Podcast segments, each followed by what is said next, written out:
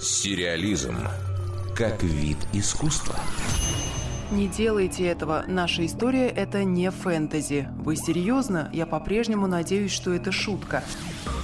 Сотни подобных комментариев заполонили соцсети после всего одного небольшого объявления HBO. Канал анонсировал новый сериал под названием «Конфедерат». Да еще и пообещал, за сценарий будут ответственны шоураннеры суперпопулярной «Игры престолов» Дэвид Бенниофф и Диби Вайс. Пользователей интернета и потенциальных зрителей возмутил сюжет. Негативная реакция последовала на сообщение о том, что действие развернется в альтернативной Америке 21 века, в которой гражданская война закончилась иначе и в результате не было отменено рабство. Некоторые поддержали HBO, потому что твердо уверены, любое современное высокобюджетное кино о расизме, снятое в США, является стопроцентно антирасистским.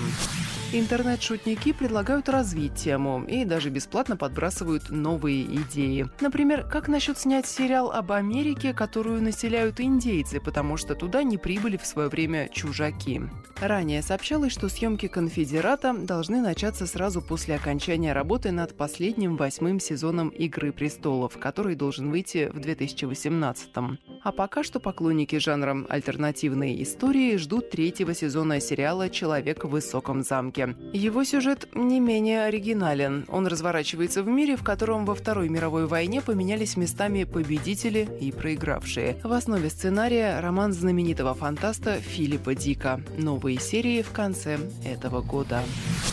Дарья Никитина, специальный корреспондент Радио России «Культура». Сериализм.